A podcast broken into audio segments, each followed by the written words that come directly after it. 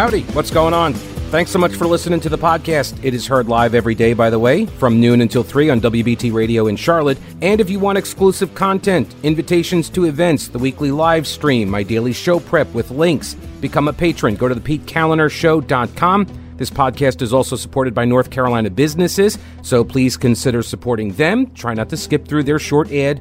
Make sure you hit the subscribe button to get every episode for free right to your smartphone or tablet. And thanks so much for your support. Happy Wednesday, Pete Kaliner here, News Talk 1110, 99.3 WBT. Yeah, still, uh, I'm on the I'm on the mend. I'm rebounding. I'm getting better. I feel like I'm getting better. Still a little swimmy headed, but uh, feeling much better. 704 570 1110, 1 800 WBT 1110. All right. So Hunter Biden crashed the contempt hearing on Capitol Hill, where he's being held in contempt for refusing to come and testify before the committee in a closed session deposition and then in an open session. He only wanted to be in open session. So they issued the subpoena for him to be deposed behind closed doors. You'll recall a couple weeks ago he refused, but showed up anyway. He refused he showed up at the Capitol and then he did a press conference out in front. Actually, he didn't give a press conference. He gave a speech, like six minutes long, and then he then he walked away. He didn't take any questions.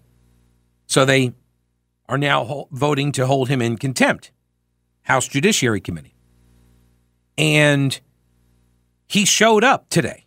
He sat in the front row with his lawyer and uh, I think I heard I think Vince Coakley referred to him as his sugar brother, which is like the, the lawyer friend of his who gave him $2 million or whatever it was to pay off his back taxes that he owed. That guy. Um, Morris, right? I think his name. Anyway, they both showed up there, and uh, or all three of them showed up. And um, Nancy Mace, Congresswoman from South Carolina, uh, said he was the he's the epitome of white privilege and then uh, stated that he might be testicularly challenged, as in he doesn't have any. I, I don't understand. Yeah, I don't understand why.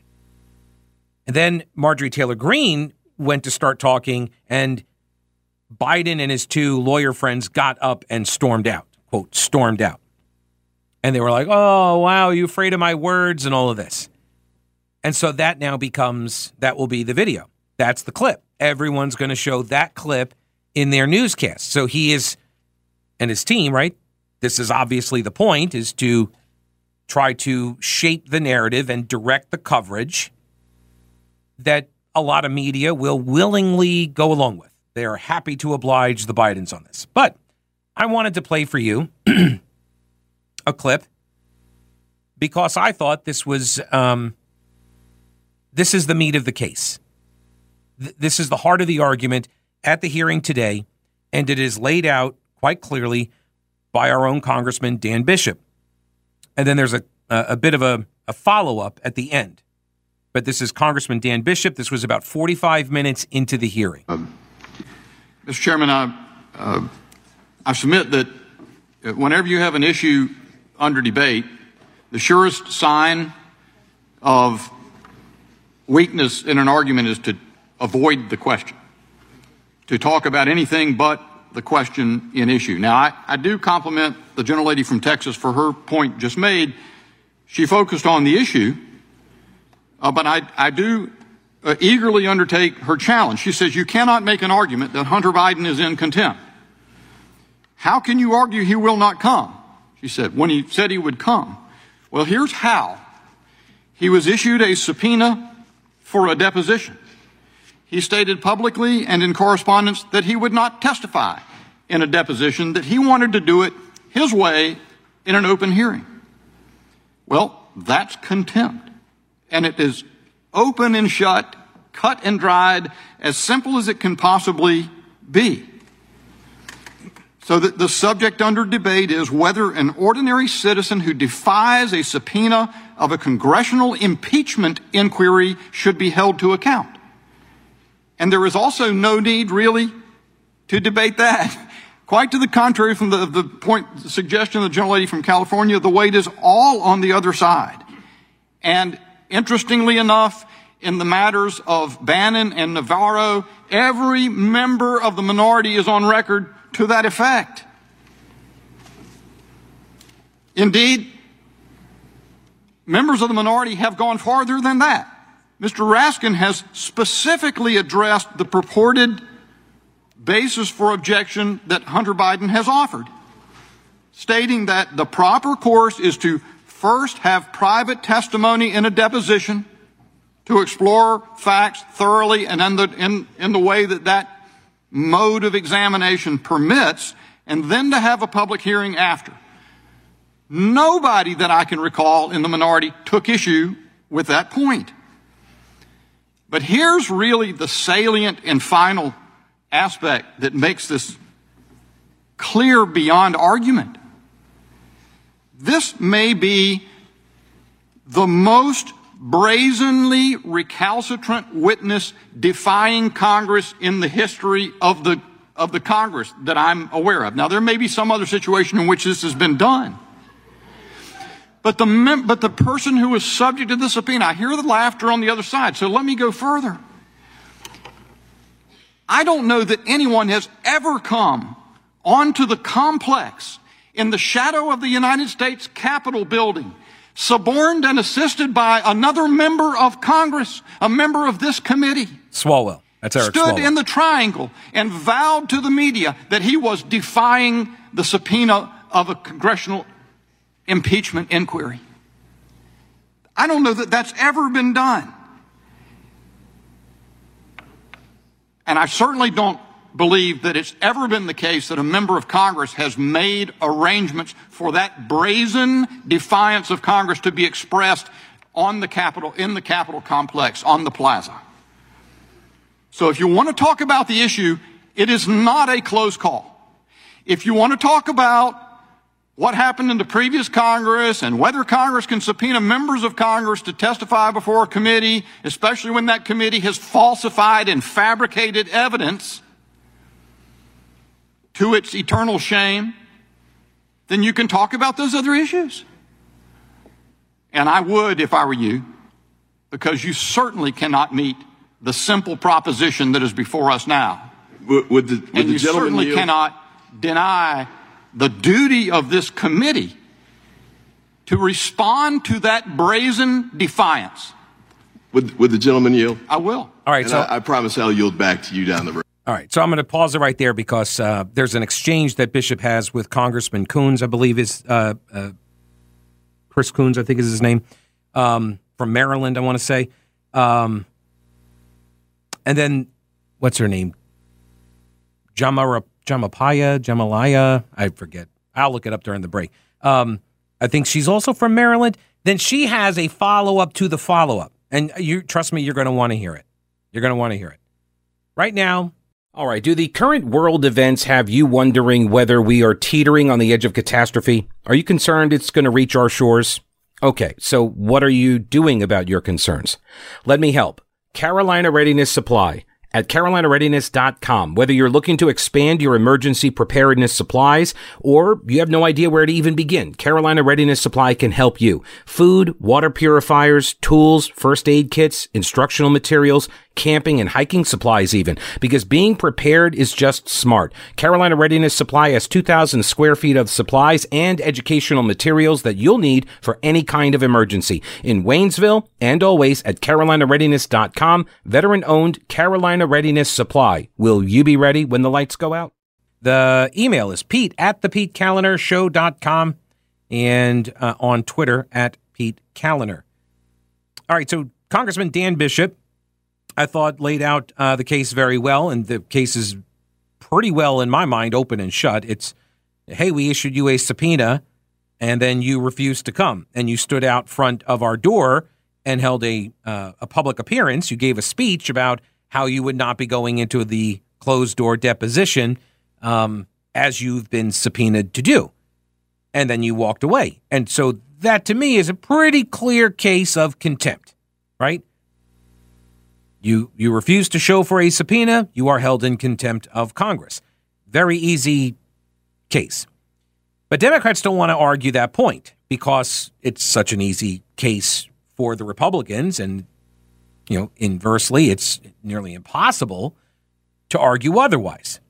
So they want to talk about how Congressman Jim Jordan was subpoenaed as part of the January 6th committee investigation. And Jim Jordan, they say, did not comply with the subpoena. And so he was in contempt. Except, slight detail, they never actually held him in contempt, right? Uh, also, um, he did respond to the J6 committee chairman, Benny Thompson, wrote him an 11 page letter. Thompson never wrote him back. So, w- why wouldn't the Democrats, you know, try to drop the hammer? Well, probably because there are legal arguments to be made that you can't actually subpoena a sitting member of Congress to testify before the Congress. You can't do that. There's, I don't know all of the ins and outs of the legal theory and the arguments, but it's a point of contention. That would have to be debated. Lawyers would be involved, I'm sure. Um, at any rate, the subpoena expired, as they all do at the end of the congressional term. And so when the J6 committee was done with its work and it produced its, um, its uh, movie, subpoenas ended. And when Congress uh, adjourned and they swore in, the, the, we have the new Congress get sworn in, then all those old subpoenas they spoil. So they're they're no good anymore. But I guess if Democrats want to try to bring Jim Jordan up on some sort of contempt charges, I guess they are free to do so. But um, they'd have to subpoena him first, and they'd have to do it as part of a committee, which, by the way, they don't control anymore. So, not exactly sure how they would go about doing that. But they want to talk about that. See, because I just spent two minutes talking about that, and that means they don't have to talk about Hunter Biden obviously being in contempt. So here is, uh, and uh, I misidentified this guy. This is Congressman uh, Glenn Ivey from Maryland. And then uh, after he is done, you're going to hear from Pramila Jayapal from Washington, both Democrats. Road. But the point I would just make here is that the difference between Hunter Biden and, as you, you mentioned, uh, Navarro and Bannon is that Navarro and Bannon totally stonewalled Congress.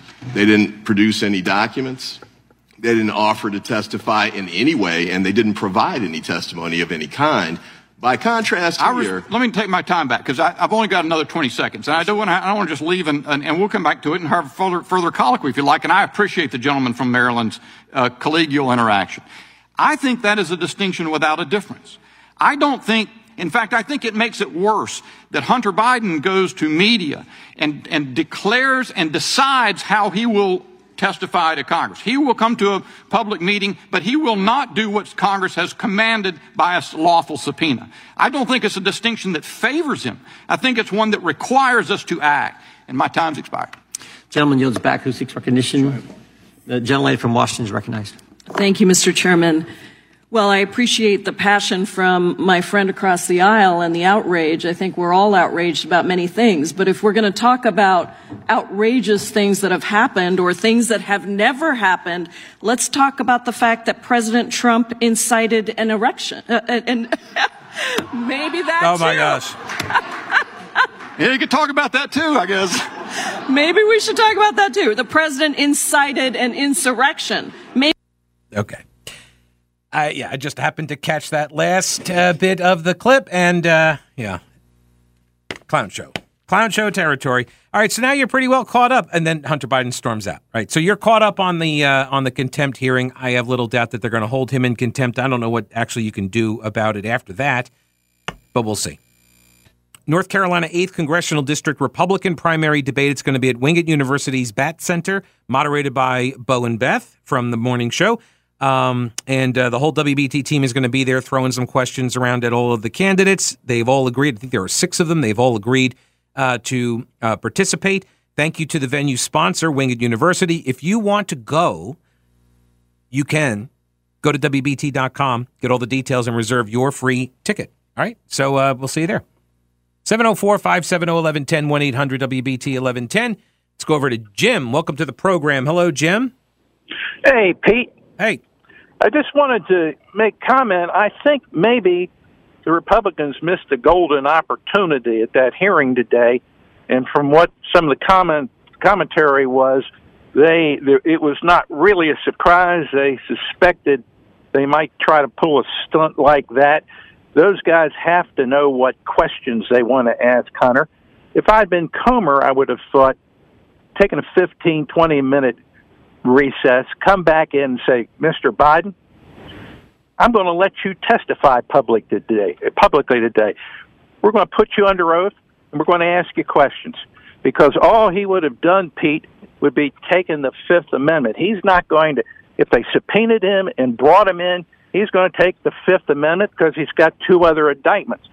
Now, it's constitutional right to take the Fifth, but I think most Americans, they look at pleading the Fifth as you know, you may be more likely guilty than you are innocent. You're hiding something.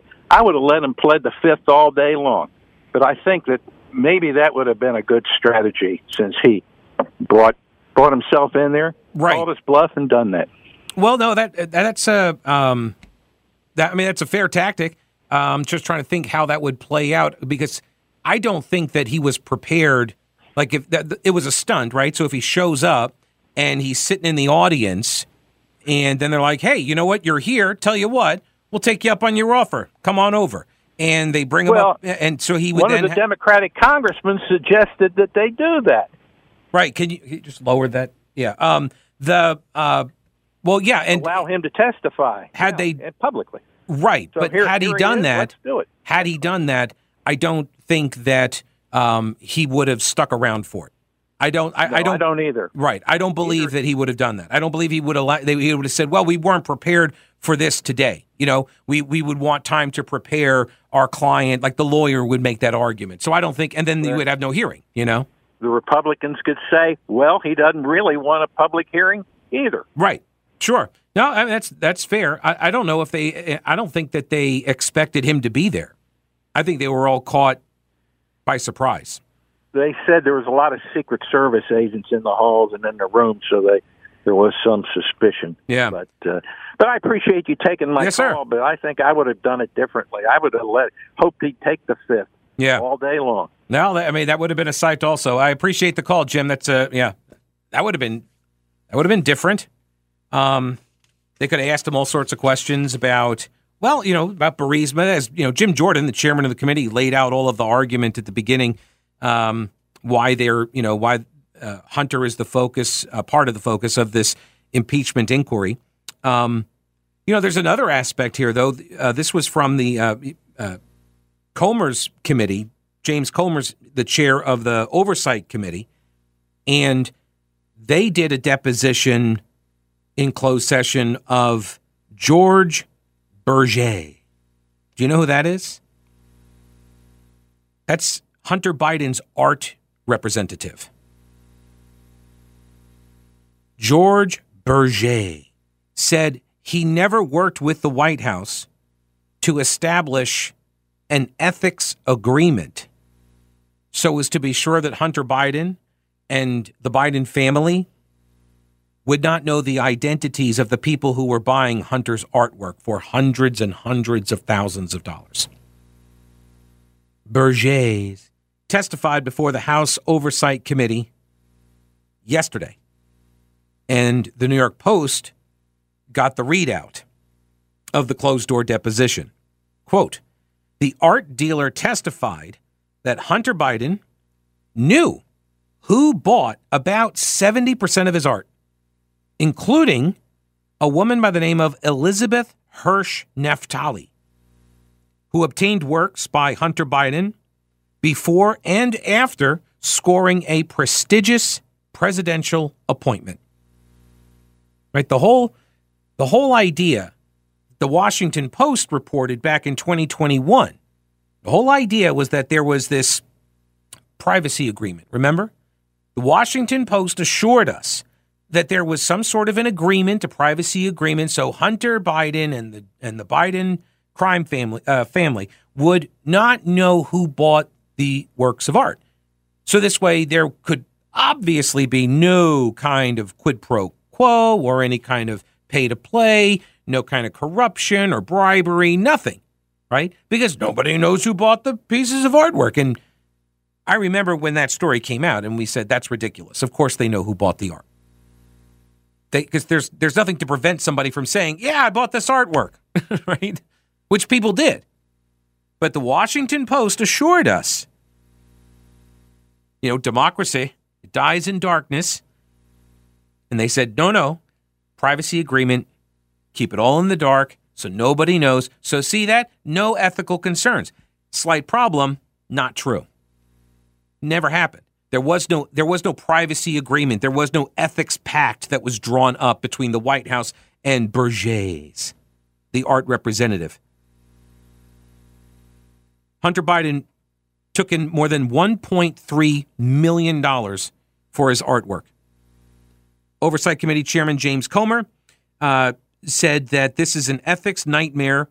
Quote, the vast majority of Hunter Biden's art has been purchased by Democrat donors, one of whom was appointed by President Biden to a commission after she purchased Hunter's art for tens of thousands of dollars shortly after Joe Biden's inauguration. I'm sure it's completely coincidental. Completely coincidental. Wasn't one of the other artwork purchasers, wasn't she a family member of one of the Hamas hostages that got released? U.S. dual Israeli uh, citizen, I think. I want to say there was another art purchaser who got some sort of special treatment. And then there's this at semafor.com under the, the title Presidential Privilege.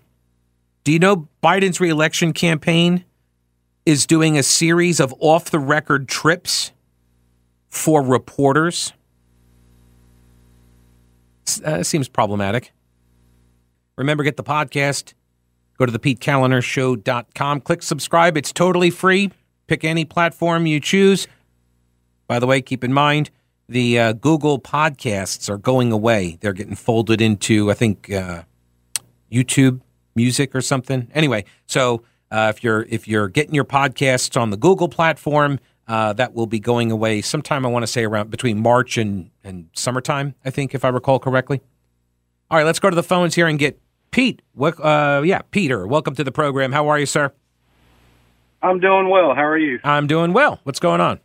First first time caller. Um, welcome to Charlotte, by the way. Well, um, hey, I've been here since like '92, so.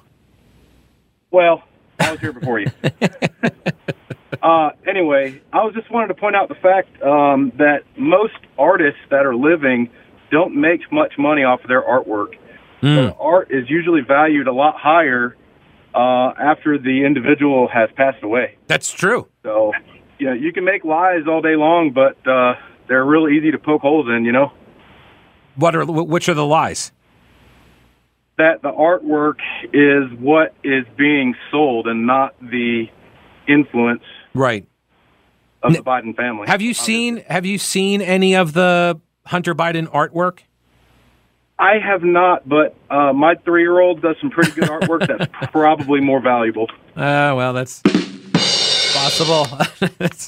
uh, although I did, we had uh, one one caller a couple months back Walking Bob, I think, uh, and he said he had seen it. he said they're actually pretty decent. I don't know if it's 1.3 million dollars total good, but right. uh, yeah, yeah, uh, no, it, it is right. Like you're either it, it's sort of like um, uh, autograph collections, and people go out and they get. Uh, autographs on records and stuff, right, by the artist, and you're you're talking about two different types of collectors, though. Like the autographs uh, people don't really want them on the records. Those are record collectors. They don't care about the autographs, and and so you've actually devalued your record. Um, but the autograph, it only becomes super expensive after the person dies because they're not doing any more of them. Like Picasso used to autograph right. everything, and he devalued his own autographs.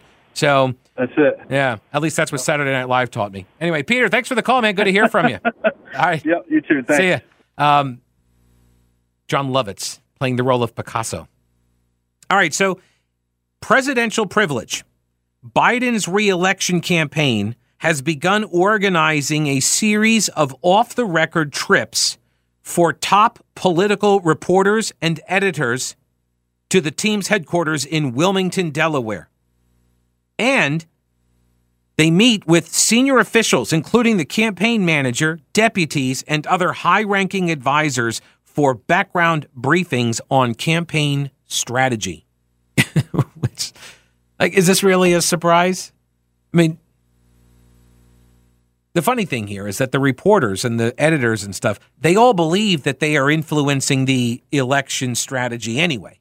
And so this, all this is like, hey, you fly them to Delaware and it makes them feel important, right? Because uh, if you don't, then they might get it into their heads that them offering you all of this, you know, campaign strategy and advice that they do, on, you know, in their columns or uh, in their news reports and such, they might get the idea that you're not listening to them. But this way, you fly them down, you sit them down, and they're like, oh my gosh, they're interested in my thoughts and my opinions on how to win. Oh my goodness.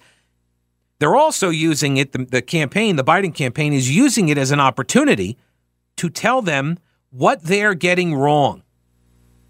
Two people with knowledge of the situation told Semafor that during meetings with reporters from outlets like the New York Times, the Washington Post, and others, campaign officials have invoked a coverage spreadsheet. They made a spreadsheet laying out areas where the Biden team believes that their reporting has fallen short. So they're making a spreadsheet of all of the stories that are done that we think you could have done a little bit better by us. We, we, we wish this report was, you know, shaded a bit differently. Campaign officials, in particular, have chafed at some of the coverage of former President Donald Trump. Biden, the Biden team feels that outlets are too focused on his legal troubles and haven't paid enough attention to some of his incendiary recent statements on the campaign trail. So they're directing coverage. They're literally flying editors and reporters to the campaign headquarters and directing coverage. They're literally doing this now. A source familiar told Semafor that that's the publication, semafor.com by Ben Smith. A source familiar told Semafor that with the exception of its recent meetings with the Times, the campaign meetings had been, quote, substantive and productive and that Biden staffers were scheduled to meet in coming days with political reporting teams from ABC, NBC, The Wall Street Journal, Fox, NPR, Reuters, Bloomberg, and others. It's a full court press trying to direct coverage. The funny thing is that, like, Semafor actually reported this. I doubt anybody is going to be shamed or embarrassed by the report.